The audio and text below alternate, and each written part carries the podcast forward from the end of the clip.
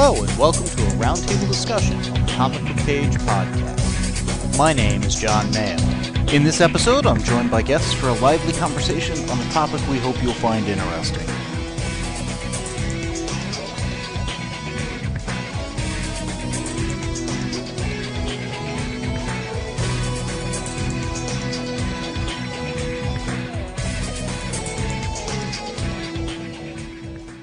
In this episode, I am joined by Kay Kellam. We are going to be talking about Wizard World San Antonio Comic Con. I think that's the official name of it. Uh, it happened on August 1st, 2nd, and 3rd in San Antonio, Texas. Uh, alas, we were only there for Saturday because, well, we were still driving back from uh, San Diego Comic Con or Comic Con International San Diego 2014 is its probably full designation. And frankly, we were tired after all of that, so one more day of conventioning is about all I could do. Um, now, we've both been to the Austin Comic Con a couple of times. Agreed. That's the only Wizard ones we've been to, isn't it? Yes. All right. So I was kind of curious about this one just in terms of how different the different Wizard ones are. They're both within easy striking range normally. Granted, we technically we drove in from El Paso for this, but that's a fluke. Yes. Well, and we should mention that uh, I think you would phrase it as seasons go for the Wizard Comic Cons, that San Antonio uh, for this year is happening before the Austin for this year. Yeah, they've got, I think, 16 conventions this year on their Comic Con tour. And Austin is, uh, let's see, between San Antonio and Austin, they're doing Chicago, uh, Richmond, and Nashville before coming back to Austin. So it's uh, two months away for, for Austin. So we haven't been to that one this year. And Austin this year is going to be on a Thursday, Friday, Saturday. Yes. Which is a little odd. So it was part of why I wanted to go to this one is just not being entirely sure uh, how much time off I'll be able to get for that. Um, it was interesting to go to this, particularly right after San Diego, because they're just they're very different types of cons. San Diego is a stationary once a year convention. It is unbelievably huge. We've talked about that at length um, in previous episodes and such. Whereas the approach Wizards taking is a traveling roadshow. Yes. So some of the the booths are going to be the same ones we'll probably see in Austin. Uh, some will be different, of course. There's local contingents and different celebrities and whatnot. And that's part of what intrigues me is looking at the ad in the program, and I do very much appreciate that they hand out a very nice printed program at Yes. each of their conventions. Uh, looking at the ad in the program for the Austin one, it's in almost entirely different slate, or at least uh, one, two, three, four, five, six, seven of the actors, I believe, that will be there are different than the ones we saw today in San Antonio. Well, to me, the big draws for the Austin one are Karen Gillan and Matt Smith from Doctor Who.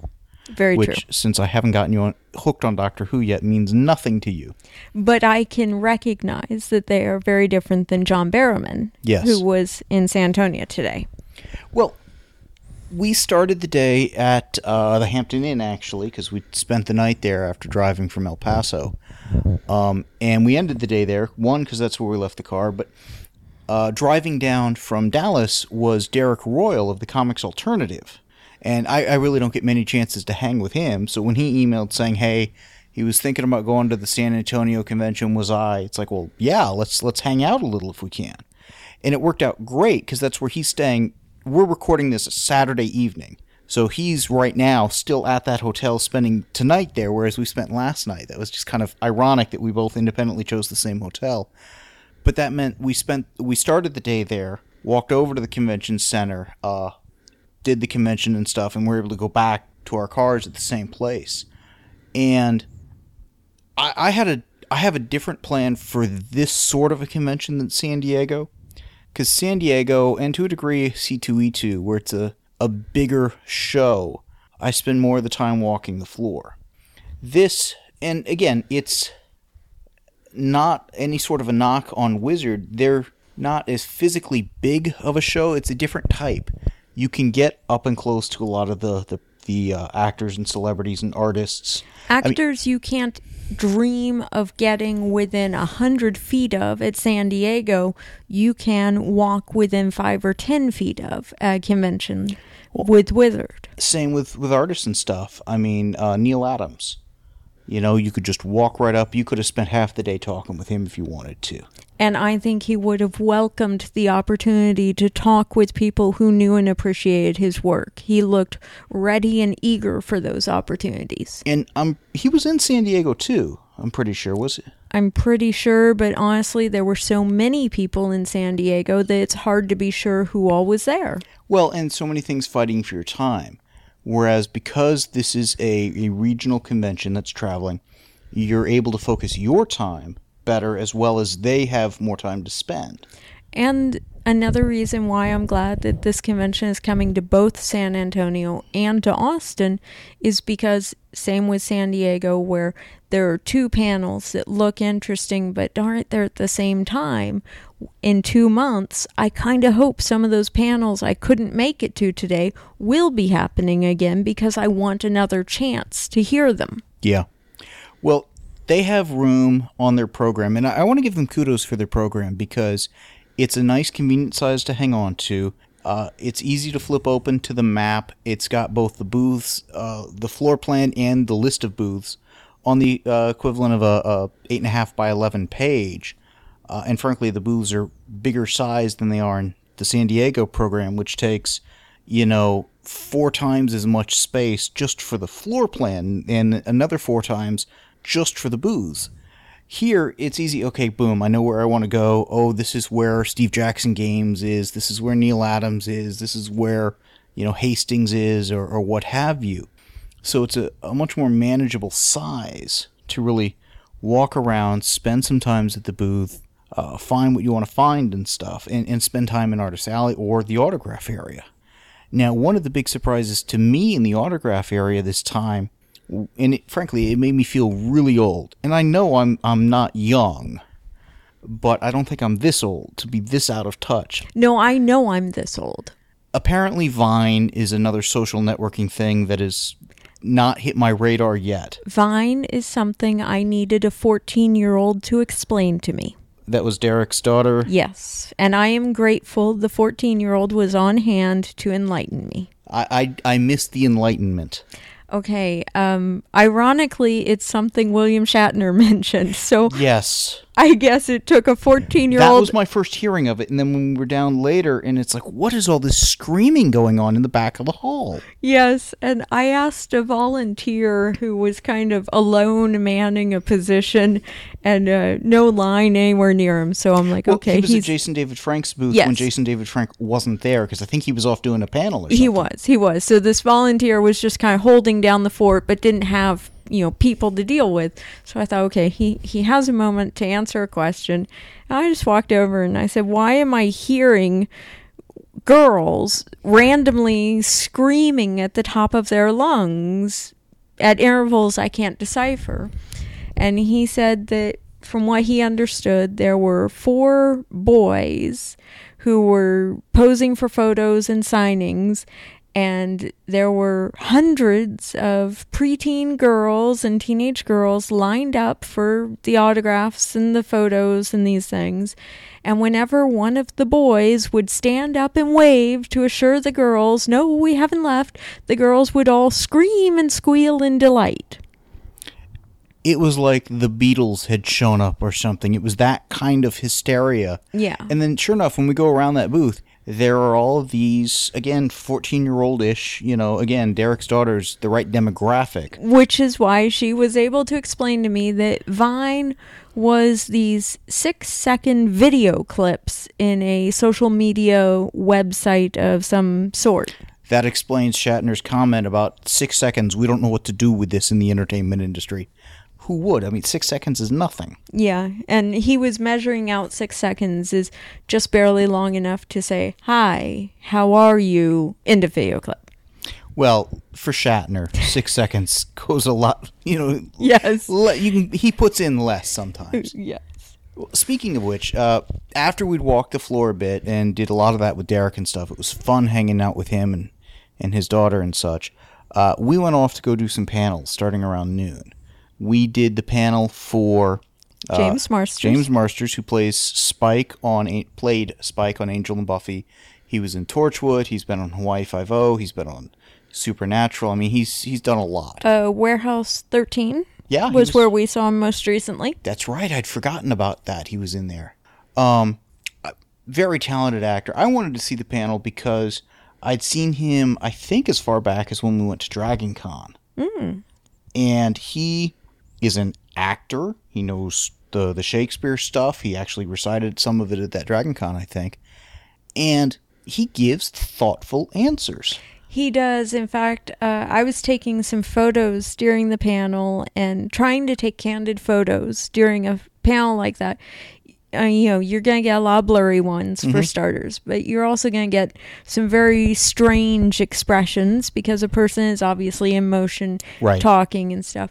But one of the photographs I got, he has his head screwed at this sideways angle, and he looks positively perplexed and deep in thought with his head turned to the side as he's genuinely puzzling over how do I answer that.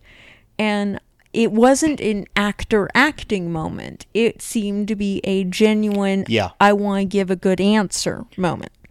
he very much has that side to him of he's flat out and i've seen him in a, a number of different situations like this sort of a panel it's ask anything he's not promising to answer he'll give you an uh, if he gives you an answer he'll give you an honest one. You know he's Would- he's there for the fans in a very respectful way.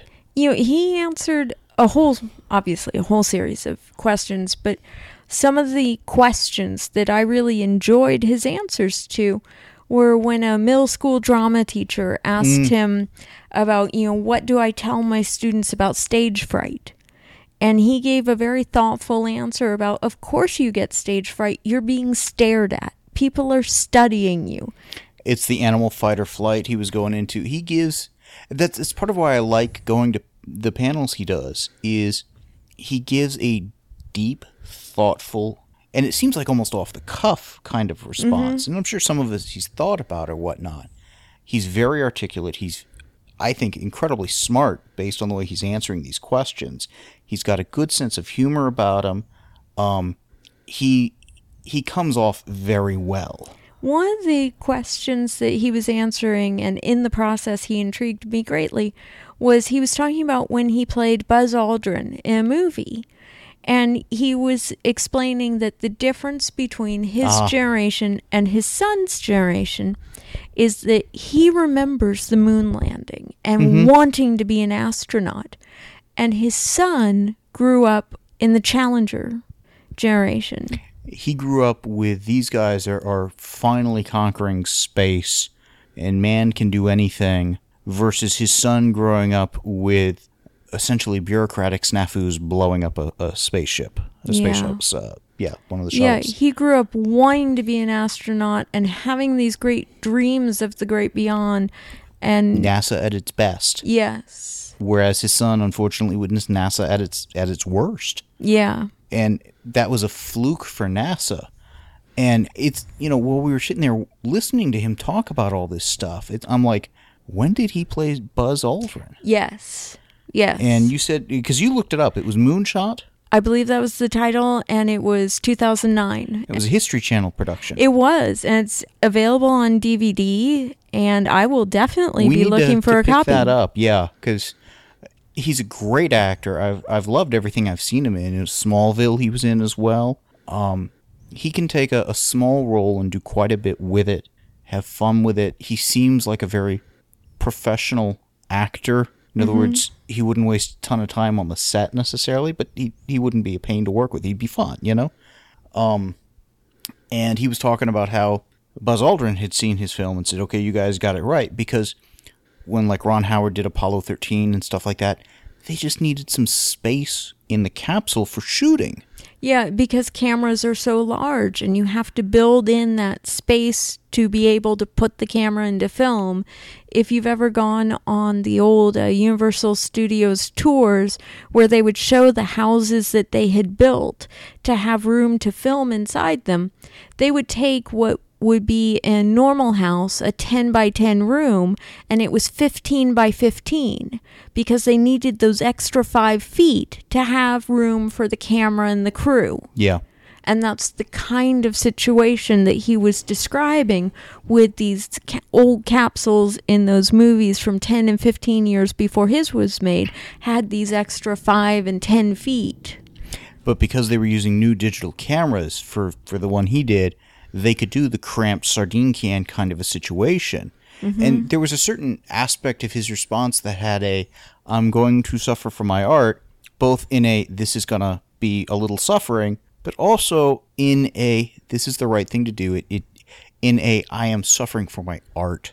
Yes. You know, he as much he's very much a wanting to do the acting and do that well. He takes his craft seriously Yeah. and it shows because again he's fascinating to watch on on camera uh, and fascinating to listen to at these panels Well, and he was talking about the audiobooks he does for the Dresden Files, and very much talking about in a manner that made it clear this is not something he does for a paycheck.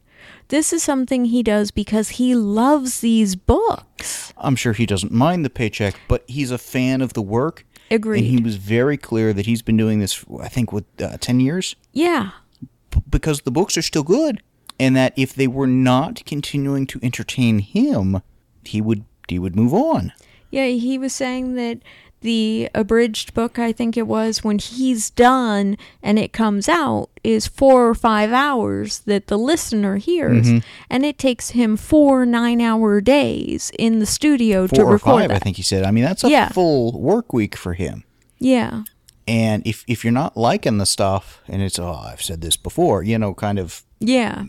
he was very clear if, if he felt the plots were repeating Redundant. themselves redundant and he was like how is going to top in the, in the next book? How is he to oh he goes inside. He goes personal. He he's got a way of, of just showing how passionate he is about this. And it's also clear how observant he is about story about structure about character growth. The uh, he talked about a, a movie that he and Joss uh, Whedon had talked about doing a TV movie for for uh, Spike, and he's because Joss at the time had oh just you know would you be interested type idea.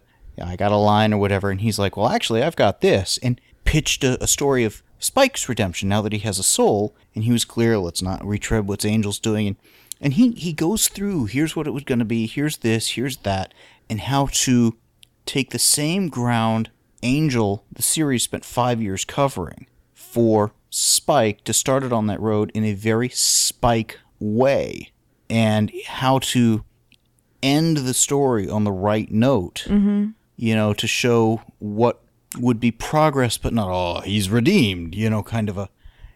It showed again an understanding of story, of structure, of style, And of character. and of character. Um, he's writing. Uh, I think he's written either writing or has written that story as a comic. So I need to, to check that out. Um, yeah, it sounded like he completed and there are out two comics and another one coming, from what I gathered. I know he had done one before. I think the story he was talking about they just started. Maybe Interesting. Yeah, we definitely need, we need to look check into that. this. I know he's been doing some stuff over at Dark Horse for that, and I know um, Nicholas Brendon, who played Xander, has been doing some stuff on Buffy. Very interesting. It allows them to continue with the characters and to take control of the characters. yes. with Joss's blessing and stuff. It fascinating panel, well worth checking out. I wouldn't be surprised if somebody puts it up on YouTube if Wizard themselves don't. Well, and as the uh, moderator slash host said, uh, he did give some gifts to the internet during yeah, there were panel. a couple of things that were kind of funny uh, along those lines, and that was again one where there was a, a moderator there uh, to ask questions and to basically these things go to questions almost immediately. Yeah, which is a very interesting format uh, in terms of I'm used to San Diego where they they have kind of a starting point, they go for a while, and then go to questions. And this is more of an immediate to questions with a moderator who keeps it focused and keeps it going on track. And Well, and they've added this new Frankly chat app where you can, from your smartphone, send in questions whether you're at the convention or not, which I thought was interesting, uh, both in concept and kind of in execution. There was a time or two where both, I think, uh, uh, James Marsters and uh, then the next panel, Alan Tudyk, were like, ah, they're not even in the room, you know. Yeah. Although they could be. exactly, And exactly. frankly, I would find it more comfortable asking a question over this kind of a chat than do I got to get up on the mic? When am I going to freeze up when I ask the question? And Yeah, I think I'd be more comfortable asking through the app, and uh, I think it was entertaining to me at least when James Marsters realized that there was a disabled person near the front of the room who wanted to ask him a question and couldn't easily go back to where the mics were. So he just leapt down off the stage, Yeah, went had a- over, and offered his own mic. he had a wireless mic. He said, "I'll come to you." Yeah. He is very there for the fans. So, I, great thing. Glad I went. Very much appreciated that. Yeah. Um, we then stayed in the room through the the. They got about a 15 minute break between panels, which I think is smart. yes. Uh, they show a slideshow, which actually got a little redundant, but it had some trivia questions, ads for the booths, that kind of stuff. It was something that was a good use of the time, the screen, um, and just very productive. I'm surprised San Diego hasn't picked that up. Yeah, it was nice promos for uh, the TV show Flash, for Guardians of the Galaxy. They had that which- trailer, the Flash commercial, stuff for the CW. The CW had a booth. Stuff for a couple of different uh, booths there. Mm-hmm. Steve Jackson, uh, Hot Lids, I think it was, and a few others. So good commercial time while you're, you're Yeah. filling the room, interspersed with a couple of trivia questions just to keep people watching. After that kind of 15 minute break, uh, Alan Tudyk's panel. Yes, and he welcomed us to Tudyk country. Apparently he is not only from this neck of the woods, he still has a lot of family in this neck of the woods. So he's like, "Don't tell them I'm here." You know, it's like he he has a, a wonderful sense of humor. Comes across as a bit of a clown, um, but a smart one at that. Not a not a not a fool by any stretch. And he's coming on stage. He's got this big shoulder bag. He's basically the minute he sets it down, it's like, "And I brought stuff." He didn't use the word stuff. A little more profane than that, but it was clear what he meant. Uh, and he's like pulling all kinds of stuff out of his bag. Everybody who asked a question got something Autographed. autographed. Be it, uh, in one case, a t shirt for the upcoming Firefly game, a lot of script pages. He made sure people felt they came away with something for coming and asking a good question. Well, and I think that is an acknowledgement of the courage it takes to get up at a microphone in front of a, a room full of total strangers. Yeah. And ask someone a question. Well, it's funny because James Marsters seems to uh, pay back with the I'm going to give this serious thought, give you a serious, good answer, not just a quick quip or something. Yes. You ask a question, I, you know, and so forth. Alan not only does the same, he, James Marsters, I thought, gave the deepest answers. Yes. Alan gave some of the funniest. Yes. Uh, he's he's got a quick wit. He he plays the crowd well without playing the crowd, if you know what I mean. Mm-hmm. Uh, he jokes around, has a sense of humor, uh, and again, the he had something for everybody. He's both were very there for the crowd in very different ways, but again, trying to pay back the you came up, asked a question, you spent your time doing this. They both have a definite appreciation for their fans and for where their fan base comes from. Well, appreciation and respect. Yes. they do not take this for granted. And I mean, some of the stuff coming out of his mouth was just hilarious.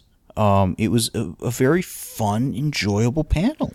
I think it was James Marsters who made the comment that there are a lot of very good actors in Yes. Hollywood who simply haven't gotten the work, haven't gotten the break. And there are a lot of actors who recognize they're in the situation they are simply because they got that one lucky break.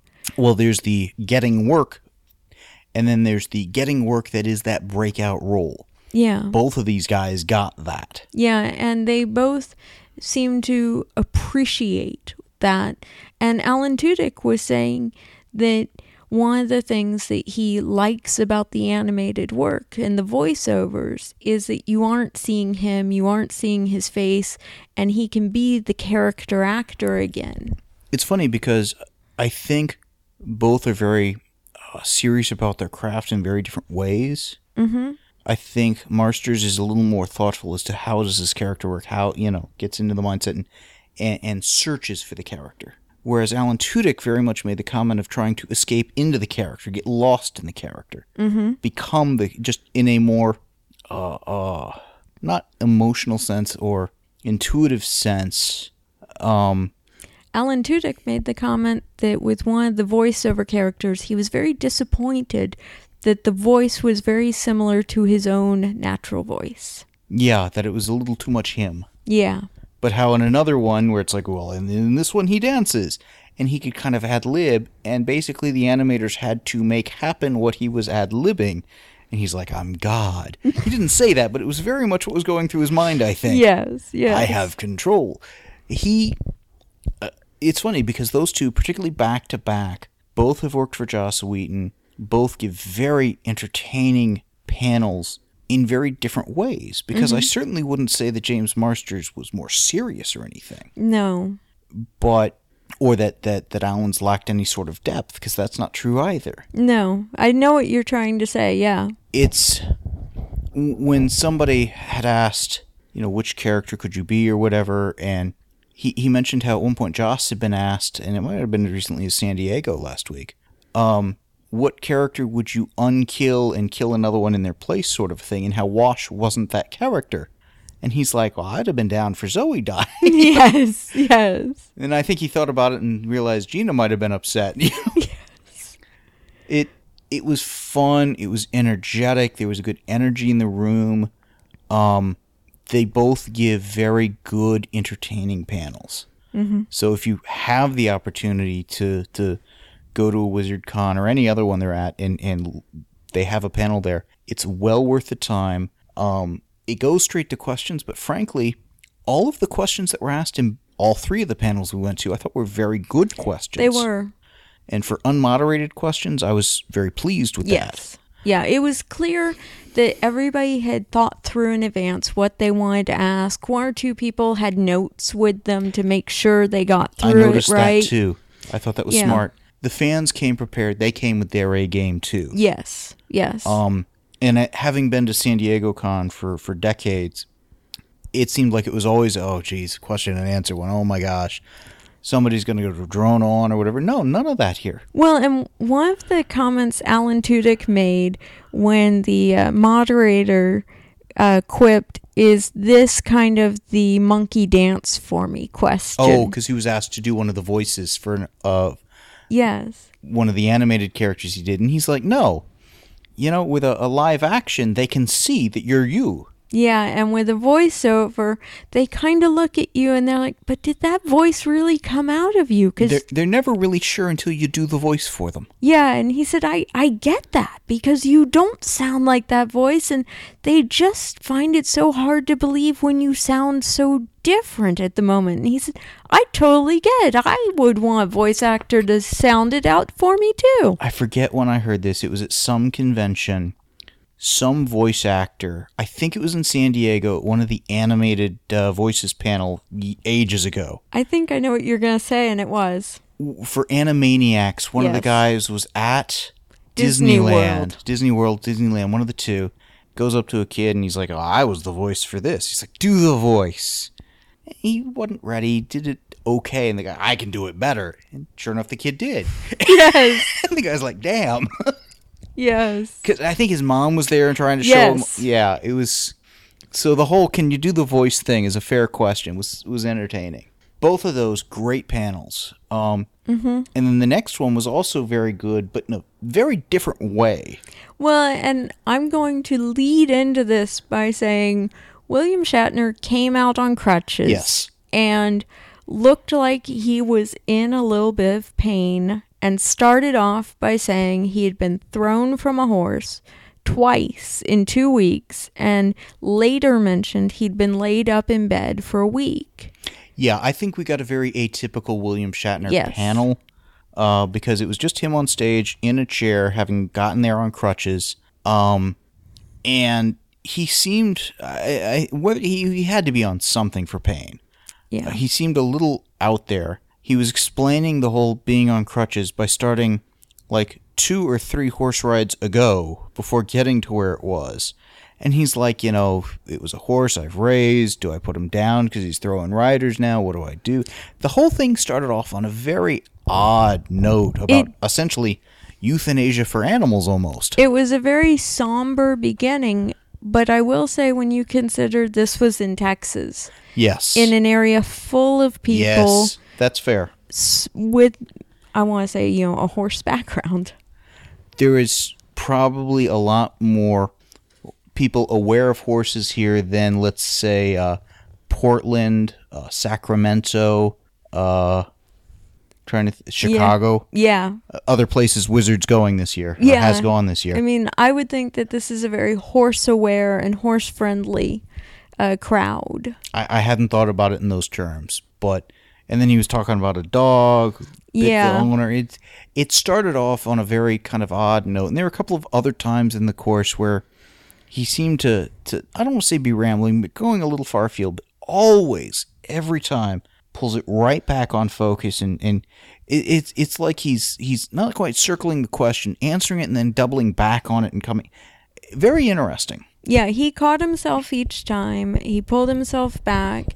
And every time he got to the end of what he was 99% sure was the right answer to the question or had accomplished answering the question, he asked, basically, is that okay? Well, and yeah, not only did he do that, on the first question he was asked, it was a kid essentially asking, What's it like to be an actor? Yeah, and But but asked it in a what was your experience like when you were shooting and all of this kind of a vague and he's like he he wasn't sure what the kid wanted as an uh, was asking. Well, and because the kid was asking, what is it like being an actor doing live action versus what is it like being an actor doing voice work? Right. And it was a very convoluted and difficult asking of the question for someone who was not at 110%. Well, not only that, but also for somebody who is known for Star Trek live action, Yes. TJ Hooker live action, Twilight Zone live action. TJ Hooker got brought up at the panel. Almost every show the guy's been on was brought up, I Except think. Boston Except Legal. Boston Legal. But for somebody who has done predominantly live action, yes, he did the voiceover for the Star Trek animated and maybe a few other things here and there. It's not most of what he does, so I think that was also not the sort of question he was expecting. Yeah. Whereas Alan Tudyk, who does a lot of voiceover, same question, same delivery, would have okay, I can go with this. Yes. It was a bit of a what are you asking and why situation. Yes. But but like you said, every time he he gave a really good answer, really good story, some anecdotal, some some something entertaining. And he's a good storyteller. Oh, very good. Uh, but then, uh, did that give you what you wanted? Giving them a chance of, "Mm, but I really wanted this, and nobody did. Yeah. At least not that I recall. No, everyone seemed happy with what they got. And uh, one guy who was wearing a New Orleans Fire Department shirt had gone up and um, kind of helped him out and clarified, you know, earlier you alluded to uh, your horse charity work out in California. And I was hoping you would also talk about uh, a charity fundraiser that you did involving paintball And, And- he tells this great story about this charity thing he did. and he couldn't remember the name of one of the people involved. And when he said, you know, is that what you were hoping for? Is that okay?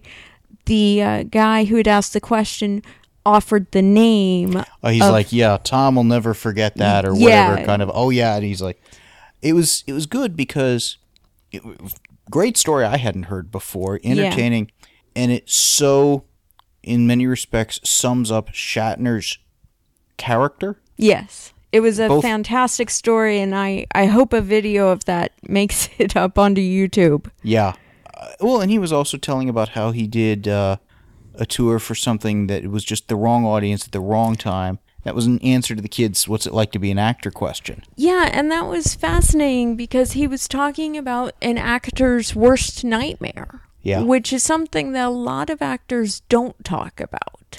But we got some of that from James Marsters on the stage fright day. Yeah. And it's very interesting. And at that point, I think the moderator was saying, you know, that's a question we haven't gotten before. But it's very interesting to hear these actors talk about not just the the high points and the adrenaline Yeah. rush, because I'll often refer, especially to San Diego Comic Con, as the rock star moment for a lot of these actors who so often really only have those 75 crew members giving them feedback. And then suddenly they're in front of this crowd of at San Diego, a maximum of 6,500 people. In the room today, Shatner had, oh, I can't even ballpark, but less than a thousand people, maybe 1500. maybe I don't know. I didn't really get a good sense of how big the room was. I wasn't really paying attention to Yeah, that. I was. should have. Uh, there were three rows of seats. Each row of seat had easily probably about a dozen, ten to a dozen chairs. There were probably fifty rows in the front section and again and back, maybe. So Yeah, it was a good sized room, but I mean, these are their rock star moments. And they're great moments for them, but they don't often talk about the flip side of it. Well, and again, similar questions getting asked to the different actors, very different responses, and the tone of each panel very much reflects the individual actors. Oh, yeah. And when you've got somebody, particularly like William Shatner, who was getting asked questions about his recent work on Psych in the last couple of years, his work on The Twilight Zone much earlier in his career, I mean, it was stuff covering decades. I mean, like half a century or whatever. And he had good answers for all of that, including the stuff going back to The Twilight Zone and stuff. Well, with regards to the Twilight Zone, he had been trying to work out why does something I did so long ago still resonate with the audience? Well, and I found his answer about how Serling had hit the universal aspects fear of flying, fear of this, or, you know, those aspects uh, that, that make it so identifiable, particularly in light of the current Twilight Zone comic book series that has some of the same aspects, but not that universality to at least the extent that, that, oh, I see it, you know, kind of a deal. They're only on their second arc. This is written by Straczynski um, who had written for the second Twilight Zone and such. Maybe, yeah, yeah, I think starting with that one. Um, and the first one had the if you wanted to become somebody else and escape your fate kind of a universal theme. The second one, not so much. But but Shatner thinks about what he has done, tries to to get to that deeper meaning. Um, Well, and he was saying the reason that he remembers so clearly his work on Psych, whereas, you know, he has done a lot of acting over the years, and it can be easy to let individual scripts and projects kind of melt away and forget. But with Psych, he had a scene where he meets grandkids he didn't know he had. Mm-hmm. And he was saying that he was allowed to do some ad libbing. And he got to actually imagine, well, hey, what would that be like? again, the the actor getting lost in the character aspect. Yes. So again, it was a very interesting panel. There was some odd depths to it in places that I wasn't expecting. The whole what's going on with the horse story, and you know, it, it was all highly relevant. It was well told. It was moving, Yes. and there were a couple of things where it was a little lighthearted and stuff. It was again very different tone than the two panels before it. Very entertaining. I don't think I've ever seen Shatner live. I haven't. now. This was my first time. He was in Austin last year, but I wasn't able to make it to his panel. Okay. Yeah, I don't think I did either. And that goes back to my statement earlier of why I want to be able to go to two Wizard Cons when they're near enough. Well, and that's part of what makes these shows so great is every one of the actors they bring gets their spotlight panel. Yes. If we were to go tomorrow on Sunday as we record this, and this will go up afterwards, so in the past, so it's probably available on YouTube as you listen. Uh, Dean Cain has a panel. Yeah, and I am sorry that we are unable to make it to that. I have great respect for not just his uh, Lois and Clark work, but he's done some excellent TV movies in the past five, ten years.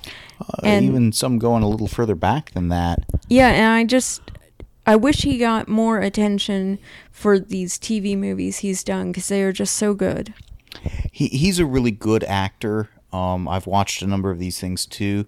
He's got some range. He's he's one that had a really good role with Lois and Clark, but enough people have played Superman, and it's not the breakout role Spike was for for James Marsters or Wash or Alpha even for uh, Alan Tudyk, Kirk, T.J. Hooker, Denny Crane for for uh, William Shatner.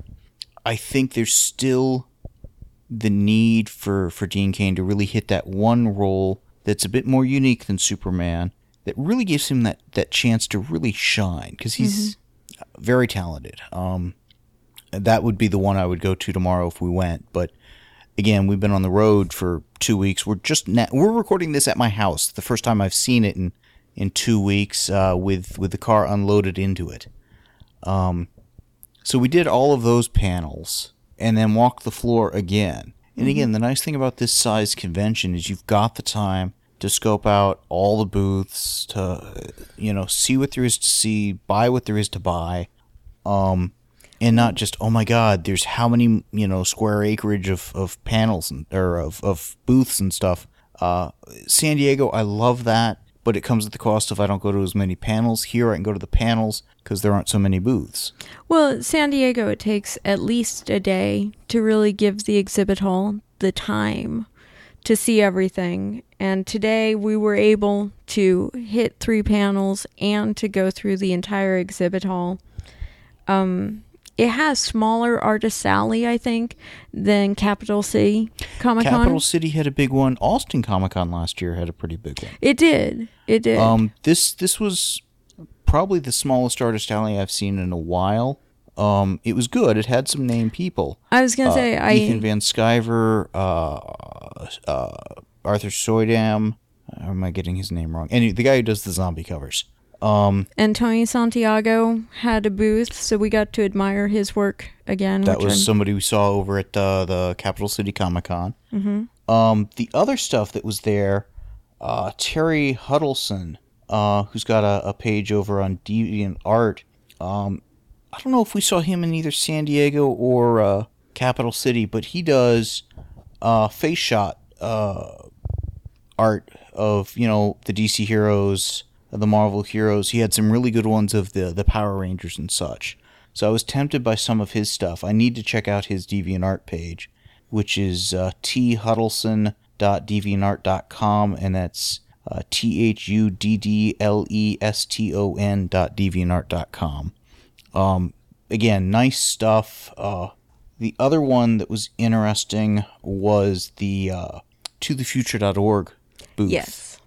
There are uh, two people. It's uh, Oliver and Terry uh, Holler who have basically rebuilt the DeLorean, From Back to the Future. rebuilt a DeLorean for Back to the Future. And what's really cool is not only are they doing stuff promoting the movie and all that, um, but they're doing it uh, towards the Team Fox, uh, Michael J. Fox Foundation, which is driving for a cure for, for Parkinson's. Yeah, they were raising money, uh, twenty dollars for a photo using your camera, or I believe they had one available uh, to take a digital photo for you. Uh, Ten dollars for additional people in the photo, and raising money for such a great cause. Yeah, they uh, very much are fans of the film, and I think that the way they've they've set that up for the cause is just so cool. Um, Yeah, and talking about uh, good causes getting brought up, uh, Alan Tudyk had a Nerd HQ T-shirt, I believe it was. I thought that was really cool. Not only did he have it, uh, which he had worn and was signing and giving Yes. away, so it's like, yeah, okay. Um, but he he basically, for those who don't know what Nerd HQ was, he was going on. This is what Zach Levi from Chuck has done. This is the Smile uh, Operation, Operation Smile. stuff, uh, and just he seemed very pleased with how much money they had been raising for that. Yeah, for those uh, operations to uh, The for cleft cleft palate. palates. Yeah, So, you know, the fact that he was promoting that at another venue and such, very much supportive of uh, of that I thought was really cool. Uh, and again, Zach Levi for doing that, I think that's awesome. Yeah.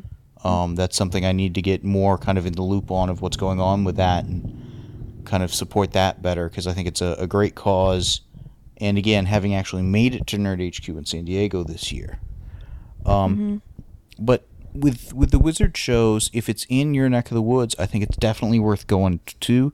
I wanted to mention two other artists Oh, okay. that we saw. Um, we saw Rob Prior, Yeah. who had some excellent art, and then uh, Amanda Tolleson was the one where I saw the Spock, Right. Right. and uh, there was also a Sherlock profile that was just If- beautifully done. if you go to one of these shows, definitely walk around the booths, walk around Artist Alley. There were a couple of things that is just, you know, these guys have some real talent. I was also tempted to buy uh, uh, one of the artists in the Artist Alley. I forget which one. I should have written it down. we should have gotten a card. I know you're thinking of all 14 doctors, aren't you? It's yeah, it's the one that had the the Doctor Who lineup. It had everything from the original Doctor through to the new uh, Peter Capaldi one, which will be on air soon. Included the War Doctor. It looked like it also had, I guess, the Master. And for fifteen bucks, it's like you know, if I I don't really have anywhere to showcase that kind of a thing, is the the deal. I'd get it. I'd put it somewhere, and it would sit Yeah. um, but it was really nice, uh, and and well worth w- worth getting. Um, Yeah, there was just a lot. I mean, it was a small smaller Sally, but there was a lot of beautiful art that just made me stop and do a double take and go, wow.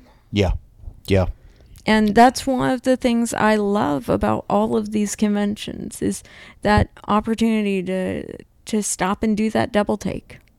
Well, and again, uh, in my room here, we're in my living room. I've got a little bit of wall space above the mantle, but that's really about it as far as where would I hang something Yeah. like that to to really be able to see it, view it, and enjoy it. Um, other people have a lot better places more conducive to that. Yes. um, well worth worth checking out. A lot of these guys do uh, commissions and stuff like that too. Different different style of show uh, than San Diego, Wizard World, or uh, C2E2 even. And it comes down to there's there's San Diego. I guess New York's about this size. There's the oh my god, it's huge convention, where it just takes over a city there is something like the Wizard Show, either in Austin or San Antonio or the other cities they do it in. Regional show, big, worth going from a city or two over for. Definitely. Derek came down from Dallas. I think it's well worth that kind of a a commute uh, if it's not coming closer. I never made it to the Dallas one because it was more of the drive than I'd be willing to make. And at the time, I didn't have a clean weekend to do it. I was always podcasting on Saturday mornings, um, so that would have made it hard. And of course, he got up at what 5 a.m. Yeah, 5 a.m. to drive down to be Oh. there when it started at 10.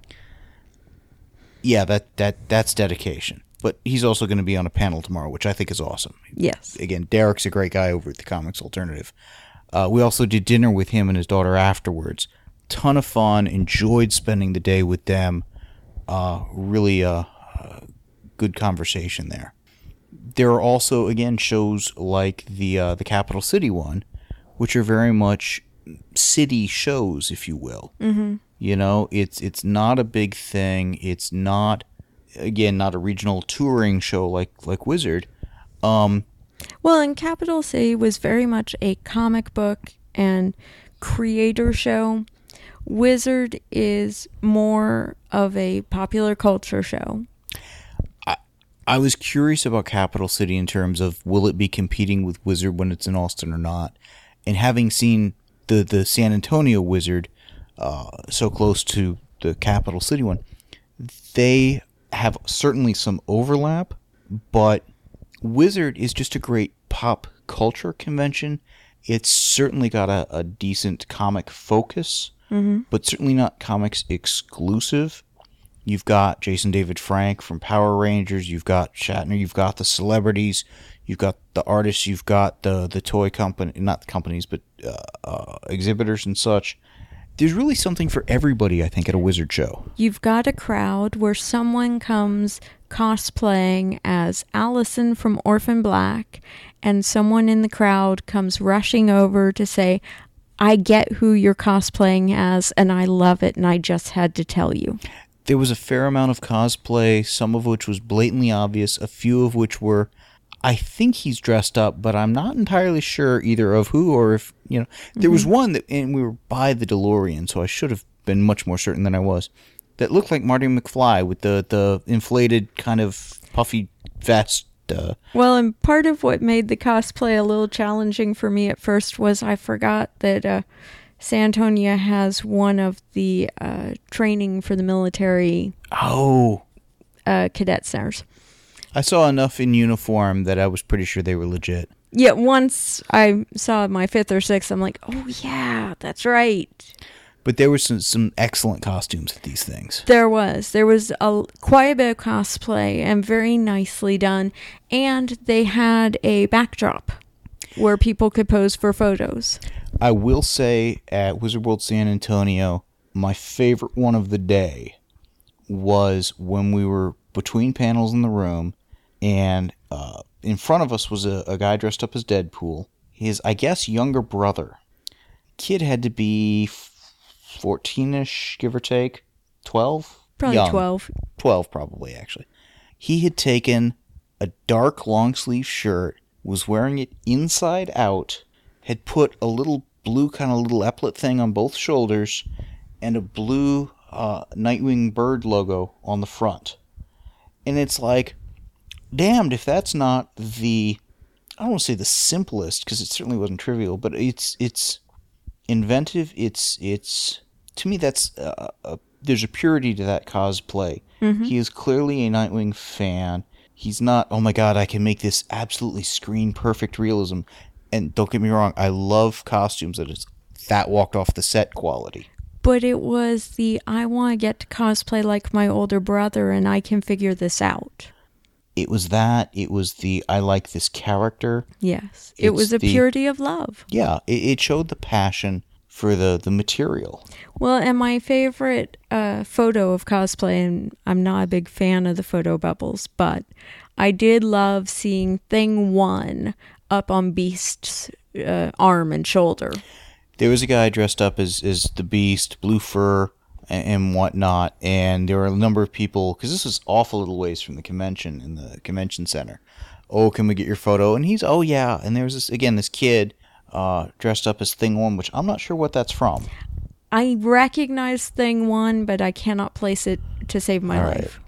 there's enough stuff out there to cosplay these days that uh, i feel a lot more culturally illiterate than i used to at Yes. these conventions Yes.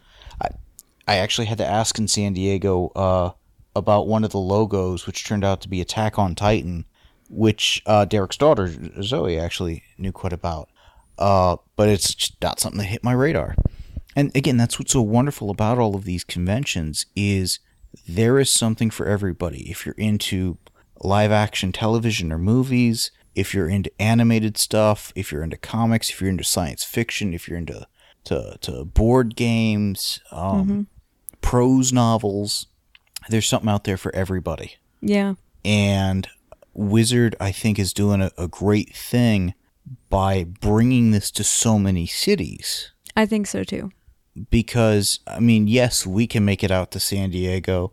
Yes, we made it this year to Chicago for C2E2. We're gonna make it up to Toronto for uh, for Fan Expo. But most years uh, we just go to San Diego and well now Austin because it's coming to us. Mm-hmm. Um, there are a lot of people. It's hard to take the time off from work. It's hard to to clear off that much of a schedule or whatever. Well, and to be honest, if we hadn't had San Diego as our local Comic Con back in high school, if we hadn't grown up at it uh, with San Diego Comic Con, yeah, I I mean, that's how we got started on it. That's how we got hooked on it. That's why it's our annual tradition. Yeah, we're coming back home to that to a degree Yeah.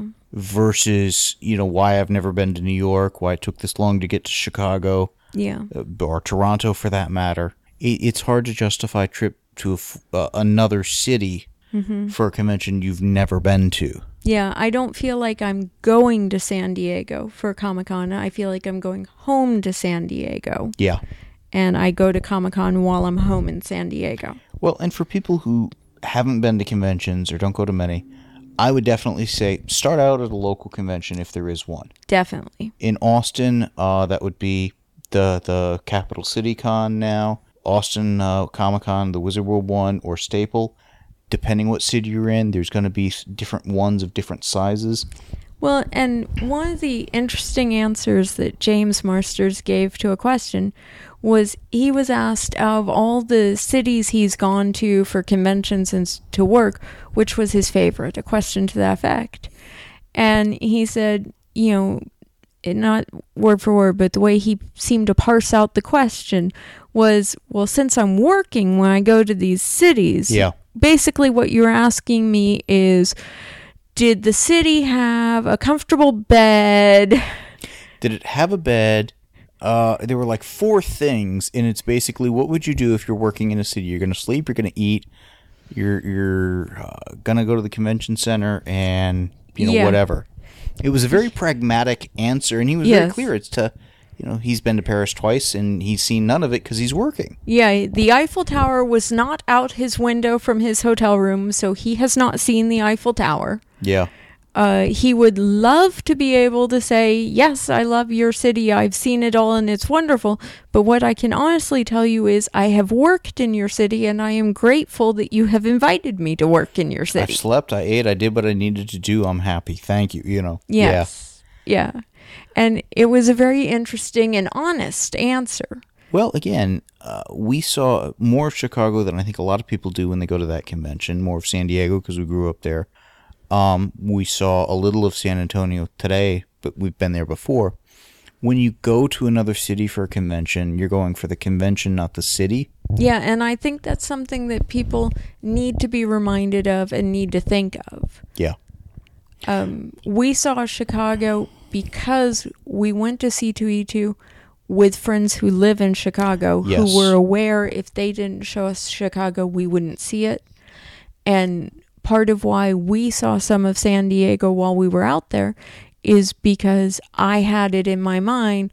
I want to see a place I remember fondly from when we lived there. I want to take our friends who don't have exactly. never Our lived friends here. from Chicago were there. It's like let's show them some of our city or Yes. the city we were in.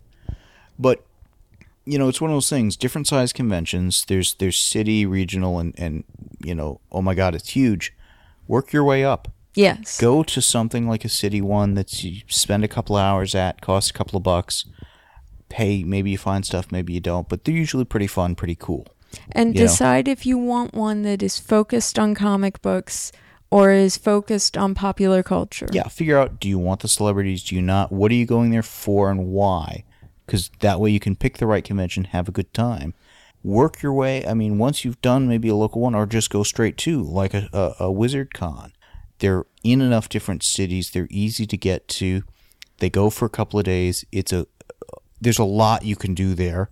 And if you don't have a lot of time, you don't have to spend a lot of time there. You can cover, if you plan your time well, most of it in, in a surprisingly succinct amount of time, uh, depending where the panels are you want to hit. I really recommend if you haven't gone to a Wizard show, do that before you go to like a San Diego, a C2E2, a New York, one of these, oh my gosh, it's huge conventions, even Dragon Con these days Yeah. get a sense of what a convention is like Yeah. where you can actually get to see the vendors can walk around comfortable i mean they have huge aisles at, at the wizard we, one we were at today easy to walk around uh, uh, and navigate not get lost It was a very comfortable convention. it's it yeah it's it's digestible Yeah, very enjoyable experience. whereas again some of these other ones are a bit more of a marathon work your way up to that. Run a small race before doing the whole marathon thing. Uh, and again uh, wizard brings great people uh, to these shows. They give them a chance to, to shine in their own panel. Autograph sessions you can get to, to talk to them there and stuff. A lot of good vendors good artist alley and stuff. Uh, well worth going to. Yeah, I totally agree. I'm, I'm very much looking forward to the Austin Wizard World uh, in October. That is going to be uh, October 2nd, 3rd, and 4th. That's a Thursday, Friday, Saturday convention, which is unusual. Um, but it's also, I think, mainly afternoons on Thursday, Friday. So I don't need to take the mornings off from work. And that, that'll certainly help. Um, but yeah, definitely looking forward to that, seeing who they're going to bring, seeing what the panels and stuff are. Mm-hmm. So well worth going, definitely worth attending. Yeah, I totally agree. Anything else? Does that pretty much do it? I think that does it. Cool. The show notes and forum for this podcast can be found at www.comicbookpage.com under the podcast and forum sections of the website. Please email us at theguys at comicbookpage.com and let us know what you think of what was discussed in this episode. Thanks for listening.